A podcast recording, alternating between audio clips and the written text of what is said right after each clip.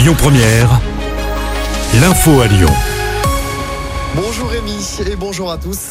Les suites de ce terrible drame à Caluire, près de Lyon, un adolescent de 17 ans a été tué par arme blanche dimanche dans le quartier Saint-Clair. Il a succombé à ses blessures après avoir été atteint au niveau du cœur. Sa mère et sa sœur qui étaient présentes lors du drame ont toutes les deux été interpellées. La mère, qui apparaît comme étant la principale suspecte, a été placée en détention provisoire pour meurtre. La sœur de la victime est quant à elle mise en examen pour violence volontaire aggravée sur sa mère. Elle reste libre sous contrôle judiciaire et les investigations se poursuivent. L'islam est antisémite. Voilà ce qui a été tagué sur la mosquée de la Croix-Rousse à Lyon. Le tag islamophobe a été découvert hier.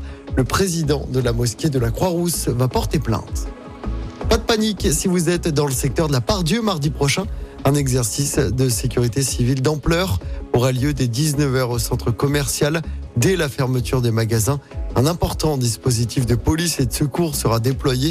Si vous êtes dans le quartier de la Pardieu, vous allez recevoir un SMS d'alerte sur votre téléphone portable. Il n'y a aucun comportement particulier de mise à l'abri à adopter. Il s'agit d'un exercice. La ville de Lyon reconduit son plan de sobriété pour cet hiver. Le chauffage vient d'être remis dans 748 locaux municipaux.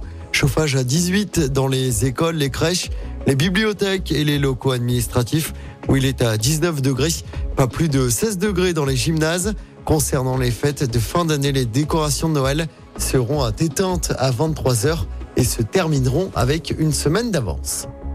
La parole à la défense aujourd'hui au procès d'Éric Dupont-Moretti devant la Cour de justice de la République. L'accusation a requis hier un an de prison avec sursis contre l'actuel garde des Sceaux. Il est poursuivi pour appel pour prise illégale d'intérêt. Allez, on termine avec un mot de sport en basket. Deuxième victoire de la saison en Euroleague pour l'Asvel. Les Villeurbanais se sont imposés hier soir sur le parquet de l'Alba Berlin en Allemagne. Score final 68 à 73. L'Asvel n'est plus dernière d'Euroleague. L'Asvel qui rejouera dès demain soir en Euroleague avec la réception de Vitoria à l'Astrobal.